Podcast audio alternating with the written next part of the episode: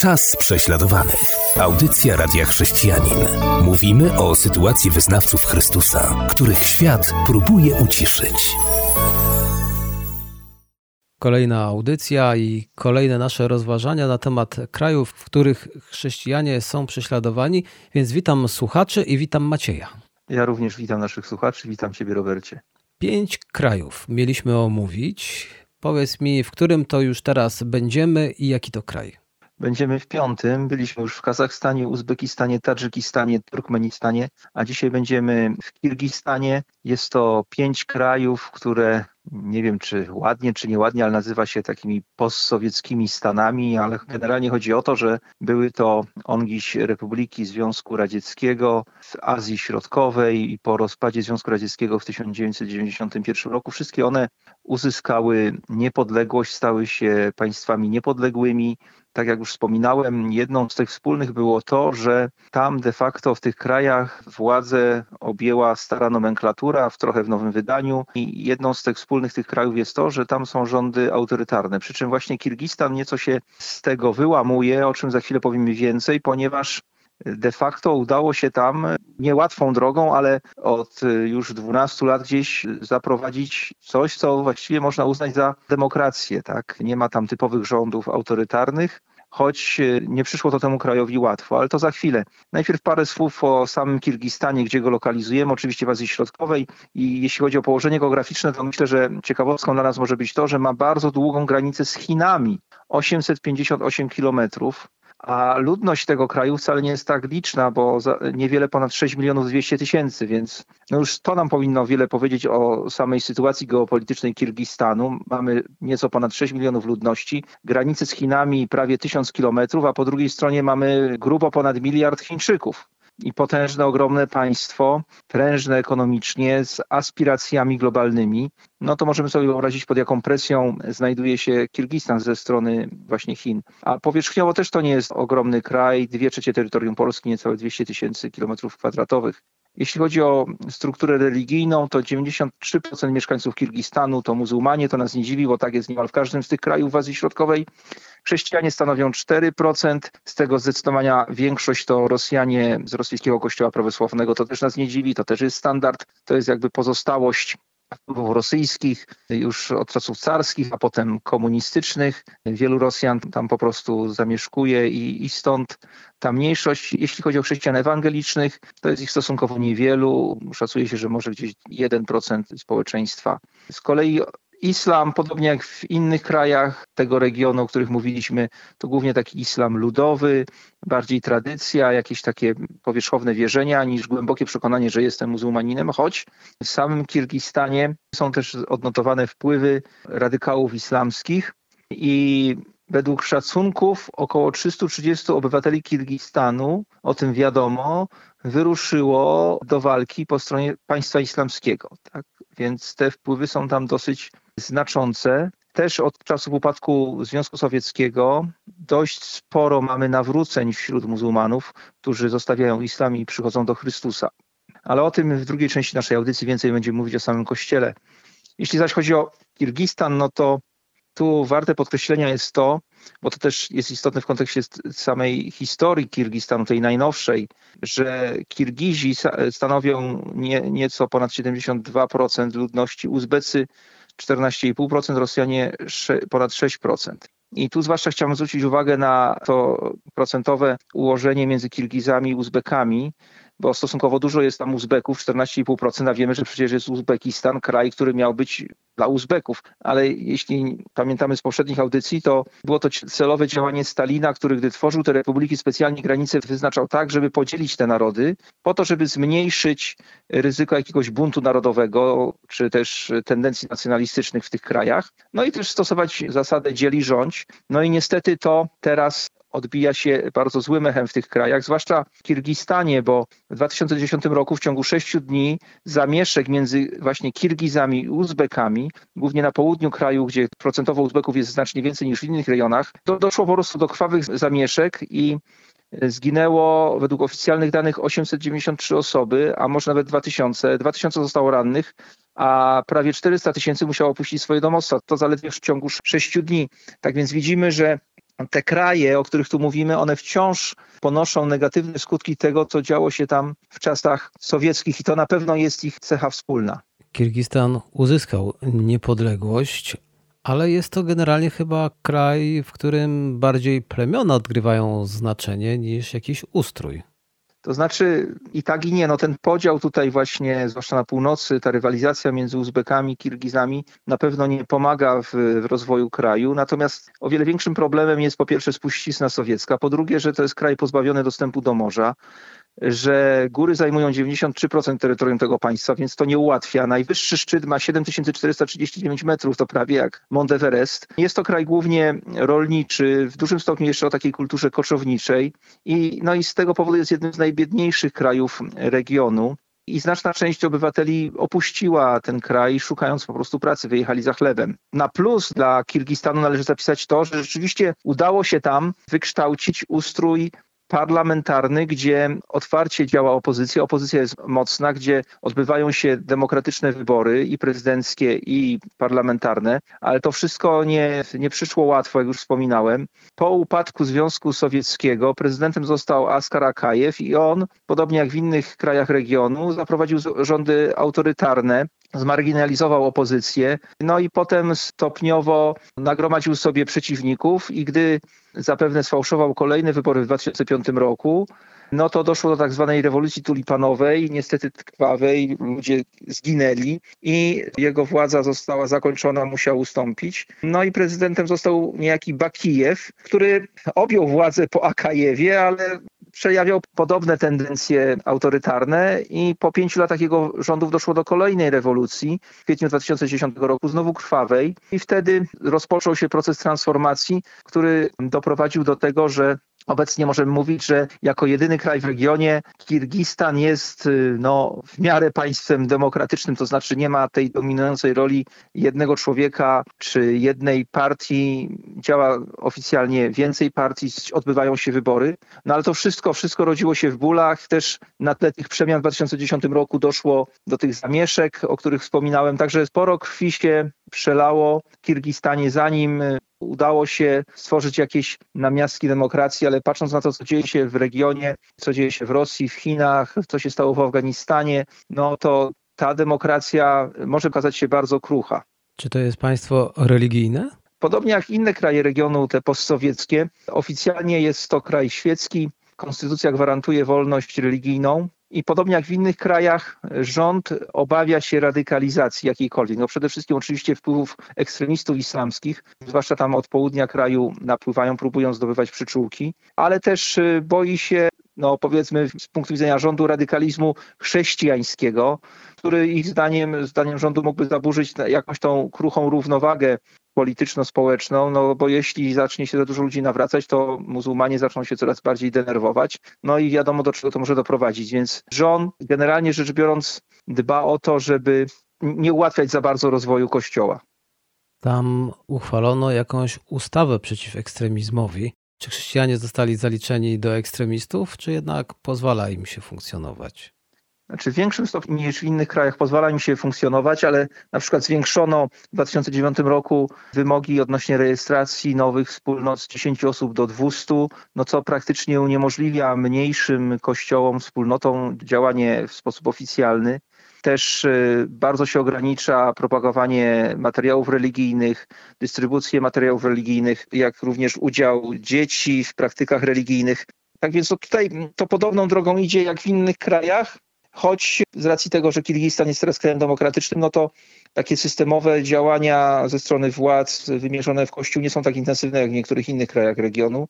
Niemniej jednak lokalna społeczność muzułmańska, im bardziej w, na prowincji, czy im bardziej na południe, tym tam jest trudniej, zwłaszcza osobom nawróconym z islamu. Zapraszam naszych słuchaczy na przerwę muzyczną, po której dowiemy się, jak żyją chrześcijanie.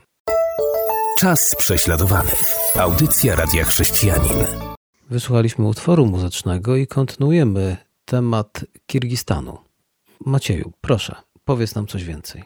No, może teraz parę słów o, o, samym kościele, czy też o, o tym, jak, może zaczniemy od tego, jak sami mieszkańcy Kirgistanu większości, no wiadomo, wyznający islam, ale jak oni postrzegają chrześcijaństwo. No tu musimy pamiętać o tym, że w wielu krajach azjatyckich czy afrykańskich na chrześcijaństwo ludność patrzy zupełnie inaczej niż my. No my wyrośliśmy w kulturze chrześcijańskiej, widzimy ją trochę od środka, przywykliśmy do niej, widzimy jakieś jej braki, tu narzekam na obudę kościoła i tak dalej, i tak dalej, ale generalnie rzecz biorąc raczej przeważa pozytywne spojrzenie na, na wkład kultury judeo-chrześcijańskiej w rozwój naszej cywilizacji. A już jako chrześcijanie, no po prostu jesteśmy chrześcijanami, więc dla nas to jest jakby taka oczywista oczywistość, że Chrystus jest Zbawicielem, że został ukrzyżowany, powstał z martwych, że pierwsi uczniowie nie wojowali mieczem, ale sami byli prześladowani, ponieśli śmierć męczeńską i że chrześcijaństwo nie jest z natury wojownicze czy militarystyczne. Natomiast dla ludności kirgijskiej, która została najechana ongiś przez carską Rosję na przykład, która to carska Rosja była chrześcijańska, no to chrześcijanie kojarzą się w dużym stopniu z najeźdźcami no też przyglądają się ze swojej perspektywy wojnie w Afganistanie, czy wojnie w Iraku, czy wojną w Iraku i postrzegają, podobnie jak wielu innych muzułmanów, wszystkich żołnierzy amerykańskich czy sił sprzymierzonych jako chrześcijan, bo tam oni nie rozgraniczają, że może być w kraju chrześcijańskim ktoś, kto nie jest chrześcijaninem, więc dla nich to są wojska chrześcijańskie, które zaatakowały te kraje i tak dalej, i tak dalej. Więc y, jak można się domyślić, nie jest łatwo tych ludzi przekonać do tego, że Chrystus jest inny, a dodatkowo no, w samym Kirgistanie podobnie jak w innych krajach, nie jest łatwo być konwertytą z islamu, no bo jeżeli się ludzie już nawrócą, no to wtedy znajdują się pod presją swojego środowiska. Im bardziej na południe, tym jest trudniej. Szczególnie ciężko jest w kotlinie fergańskiej. To jest taka duża kotlina rozciągająca się na długości około 300 km i szerokości około do 170 km na południu Kirgistanu i ona również obejmuje obszar Uzbekistanu i, i Tadżykistanu. I właśnie tam jest bardzo wielu Uzbeków i Tadżyków, prawie 800 tysięcy, do których bardzo ciężko jest dotrzeć z Ewangelią i tam też są największe wpływy ekstremistów islamskich. I tam jest szczególnie ciężki teren do ewangelizacji i największa presja na nawróconych. A jak taka presja wygląda generalnie w różnych rejonach e, Kirgistanu? Tak powiedziałem, no społeczeństwo nie jest jakoś przesadnie przychylne chrześcijanom, raczej nastawione nieufnie lub wrogo, choć nie ma jakichś krwawych pogromów, to jednak dochodzi do tego, że osoby nawrócone na chrześcijaństwo mogą być pobite, czy też na przykład słyszeliśmy o takich przypadkach, że autobusy w małych wioskach nie zatrzymują się dla osób, o których wiadomo, że są chrześcijanami. Chrześcijanie mają też trudności ze znalezieniem pracy, nawet z zakupem towarów, czy też na przykład liderzy muzułmańscy odmawiają pochówku zmarłych chrześcijan. Więc tego typu utrudnienia są ale generalnie więcej swobody mają chrześcijanie niż w innych krajach. Biblie są tam bardziej dostępne, można je kupić w zarejestrowanych kościołach, ale są drogie. No tak to mniej więcej wygląda. Z innych przypadków prześladowań, no to na przykład w 2018 roku trzej muzułmanie pobili chrześcijanina 25-letniego nawróconego z islamu, wyzywając go od niewiernych. No i został on bardzo poważnie poturbowany. W stanie właściwie krytycznym przewieziono go do szpitala. No lekarze go odratowali.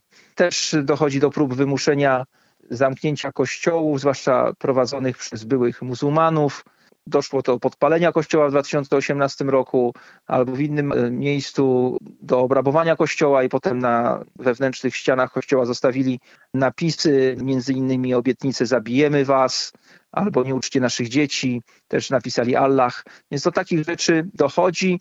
Niestety władza państwowa nie podejmuje wystarczających środków przeciwko sprawcom takich zdarzeń. W 2015 roku z kolei pastor Marat Nia Zaliew, były muzułmanin, 52-letni wówczas, żonaty z pięcioro dzieci, został oskarżony fałszywie przez wpływowego muzułmanina ze swojego rejonu o to, że rzekomo molestował siedmioletnią dziewczynkę. Wzięło się to stąd, że pastor Marat był bardzo ceniony w swojej lokalnej społeczności i zlecono mu również nadzór nad systemem dostawy wody do, do tej miejscowości. I gdy on nadzorował to, nie dopuściłby właśnie ten wpływowy muzułmanin, nadal kradł wodę, która miała być dostarczana do miasta. No i w zemście tenże muzułmanin oskarżył go o to, potem jeszcze to oskarżenie wzmocnił, twierdząc, że pastor wręcz próbował zgwałcić tę dziewczynkę. Problem polegał na tym, że to jest potwierdzone to są fakty, że pastor wtedy przebywał 80 kilometrów stamtąd, bo odnawiał swój paszport, czyli w dniu, którym rzekomo miał molestować tą dziewczynkę. I, I, na potwierdzenie dodatkowe tego jest to, że dzwonił w tym czasie, jadąc do domu autobusem i ta rozmowa została zarejestrowana, telefon zlokalizowany, więc on fizycznie nie mógł być w ogóle w tym miejscu. No ale ponieważ to jest kraj muzułmański, ponieważ to muzułmanin wystosował oskarżenie, znamy ten schemat z innych krajów, no to władza państwowa dość tak opieszale się tym zajmowała. No i pastor Marat przesiedział w więzieniu ze 400 dni. Wypuszczono go ostatecznie, uniewinniając całkowicie w styczniu 2017 roku. No, tak to mniej więcej wygląda w Kirgistanie. Nie ma jakichś krwawych, masowych mordów, dzięki Bogu, ale tego typu utrudnienia, tego typu presja, tego typu akty przemocy niestety tam mają miejsce. Tak więc no, każdy chrześcijanin musi się w związku z tym liczyć sytuacją, że ja mogę być następny. I to na pewno nie ułatwia ani ewangelizacji, ani takiego codziennego, spokojnego chrześcijańskiego wyznawania wiary. Czyli sytuacja znacznie odbiega od tej, którą my mamy. Jest to okazja, aby być wdzięcznym Bogu za to, co jest i wykorzystać to jak najlepiej. Teraz zapraszam do wysłuchania utworu muzycznego, a po nim będzie kolejna część. Czas prześladowanych. Witam w naszej ostatniej części. Macieju, mówiliśmy o kilku krajach, w sumie, jak już było powiedziane, o pięciu. Mógłbyś nam teraz jakoś podsumować, bo okazuje się, że bardzo wiele rzeczy jest zbieżnych. Podejrzewam, że takie podsumowanie pozwoli nam spojrzeć na to całościowo. Tak, jako głos prześladowanych chrześcijan od y, samego początku naszej działalności, to już będzie ładnych kilkanaście lat. Monitorujemy sytuację we wszystkich tych krajach, e, też e, w miarę możliwości nieśliśmy i niesiemy tam pomoc, wspieramy e, ludzi wierzących z tych krajów w różny, w różny sposób, też poprzez sieć naszych partnerskich misji. Jesteśmy tam bardzo zaangażowani i cóż, no, jeśli miałbym tutaj to podsumować, to w pewnym sensie zachęcałbym do spojrzenia i tak w sumie robiliśmy na tych pięć państw jako na taki jeden kraj. Jeśli byśmy tak na to spojrzeli, to myślę, że wtedy zobaczylibyśmy, jak niesamowicie strategiczne z punktu widzenia misyjnego i wypełnienia wielkiego nakazu misyjnego są te kraje, bo podsumowując ich powierzchnię, to mamy łącznie ponad 4 miliony kilometrów kwadratowych, a więc byłby to siódmy co do wielkości kraj świata. A z kolei jeśli podsumujemy ludność, no to to nie wygląda aż tak imponująco, to jest ponad 71 milionów, ale wciąż jest to 20 miejsce na świecie. Zatem no, bardzo ludny kraj, wielu, wielu ludzi, za których Chrystus umarł, których kocha i do których nas posyła. Ale jeszcze ciekawsze jest to, jakie kraje otaczają tych pięć państw. Jest to Rosja, Chiny, Afganistan i Iran. Myślę, że każdemu, kto cokolwiek wie o polityce, o, o chrześcijaństwie, o prześladowaniach chrześcijan, o działalności misyjnej, to wystarczą te nazwy Rosja, China, Afganistan i Iran, żeby wiedzieć, jak niesamowicie strategiczne miejsce mają te kraje właśnie w tej chrześcijańskiej geomisyjności. No i cóż, gdy rozpadł się Związek Radziecki, to w latach 90. wszystkie te kraje doświadczyły w mniejszym lub większym stopniu takiego duchowego ożywienia. Wielu ludzi, jak na ten rejon świata się nawróciło, powstały kościoły. Ten dynamiczny wzrost wyhamował, ale te kościoły tam są, dojrzewają, ewangelizują i moim zdaniem są niesamowitym zaczynem do tego, żeby nie tylko zewangelizować swoich współobywateli, współmieszkańców, ale również, żeby Ewangelia mogła rozprzestrzeniać się na te okoliczne kraje. Tak więc zachęcałbym nas wszystkich do modlitwy o ten rejon świata, do rozważenia, czy ja osobiście też mogę w jakiś sposób się zaangażować bardziej niż tylko modlitwą. W latach 90., gdy te, te kraje były otwarte, to bardziej niż teraz, to pamiętam jak Polacy również tam e, misyjnie się udzielali. Tak więc wszystko jeszcze jest przed nami.